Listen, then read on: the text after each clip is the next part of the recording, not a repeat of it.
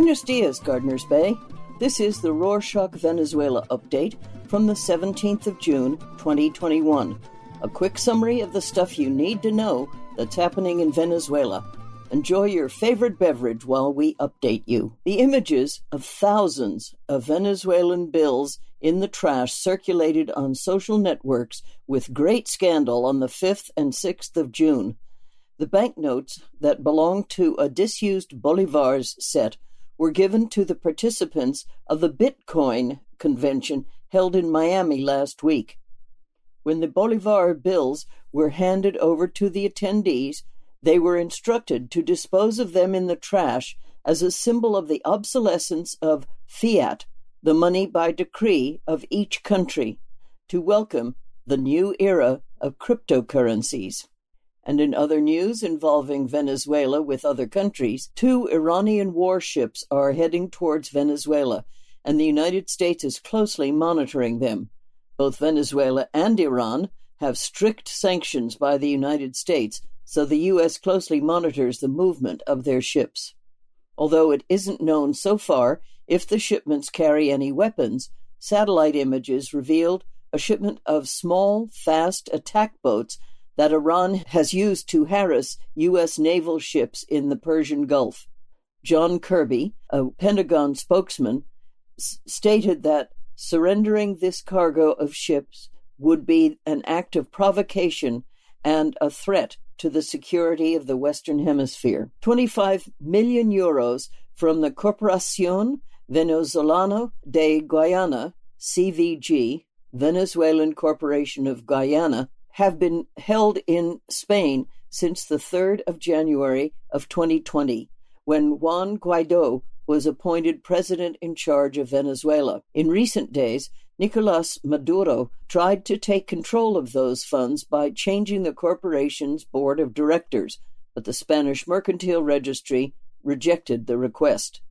Although the Venezuelan funds in Europe are formally under the control of Juan Guaidó, countries like Spain keep them blocked due to the power dispute between Maduro and Guaidó. In news from within the country, the Venezuelan Institute of Scientific Research, an autonomous entity, reported that the presence of 3 different strains of COVID has been registered in the country.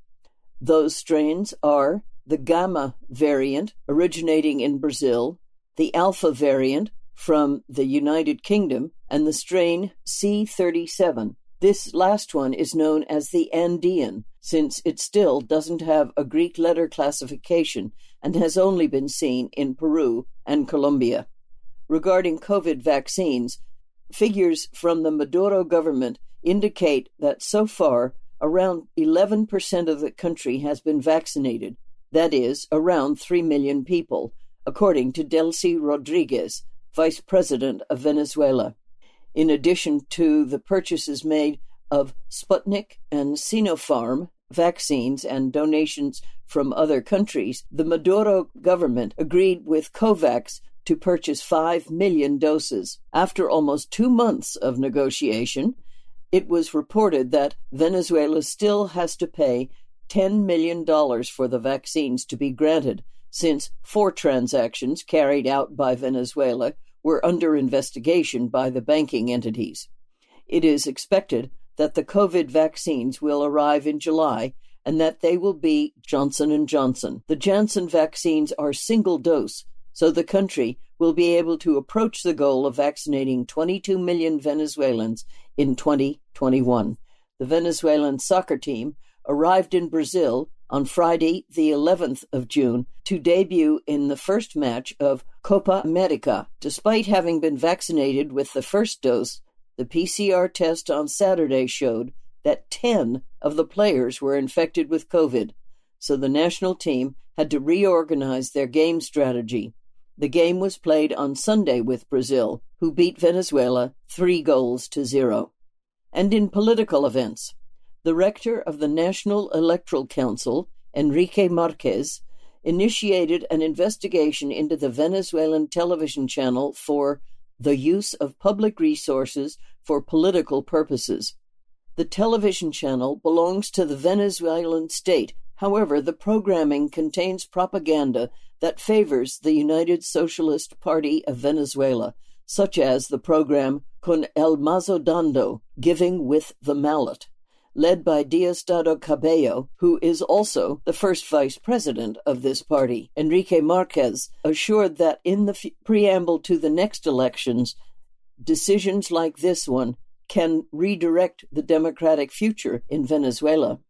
And regarding relations with the USA and Venezuela, Jim McGovern, a Democratic congressman from the United States, asked on Monday, 14th of June, that the sanctions against the Venezuelan government imposed by former President Donald Trump be lifted.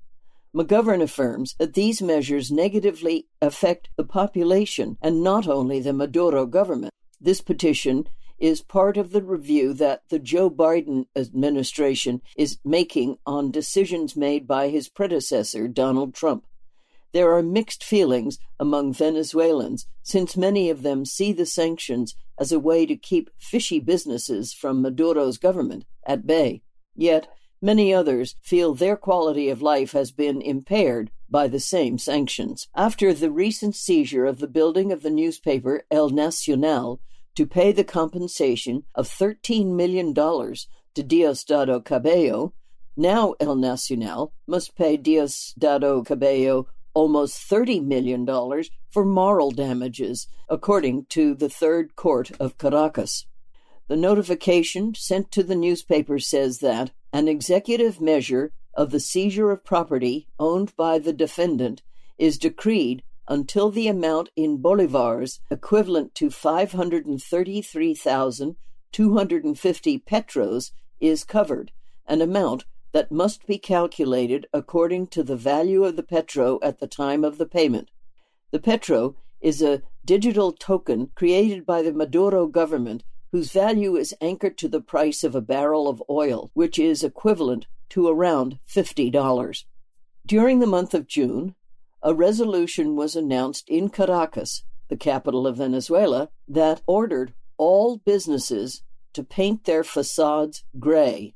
The resolution's deadline expired on the 12th of June. Those who have not complied with the order must pay a fine.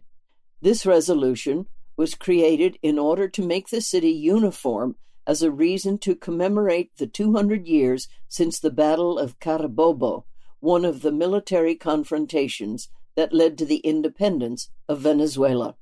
The Platinum Awards is a very prestigious film and series awards ceremony in Ibero-America, that is, Spain and Latin America. In this contest, the best films of the region compete, so it is with great pride that the 2021 edition, 3 Venezuelan films were nominated: Histeria by Carla Forte, Once Upon a Time in Venezuela, Congo Mirador by Anabel Rodriguez, and Voy Parti by Carmen Laroche are the 3 films nominated in different categories, including Best Film and the Award Platinum for Cinema in Education and Values. The shortlist was recently announced, and the award ceremony will take place on October 3rd in Madrid. That's it for this week. If you like the show, share it and subscribe for more. We'd appreciate a review, so tell us your thoughts and ideas and how you found out about us at podcast@Rorschach.com.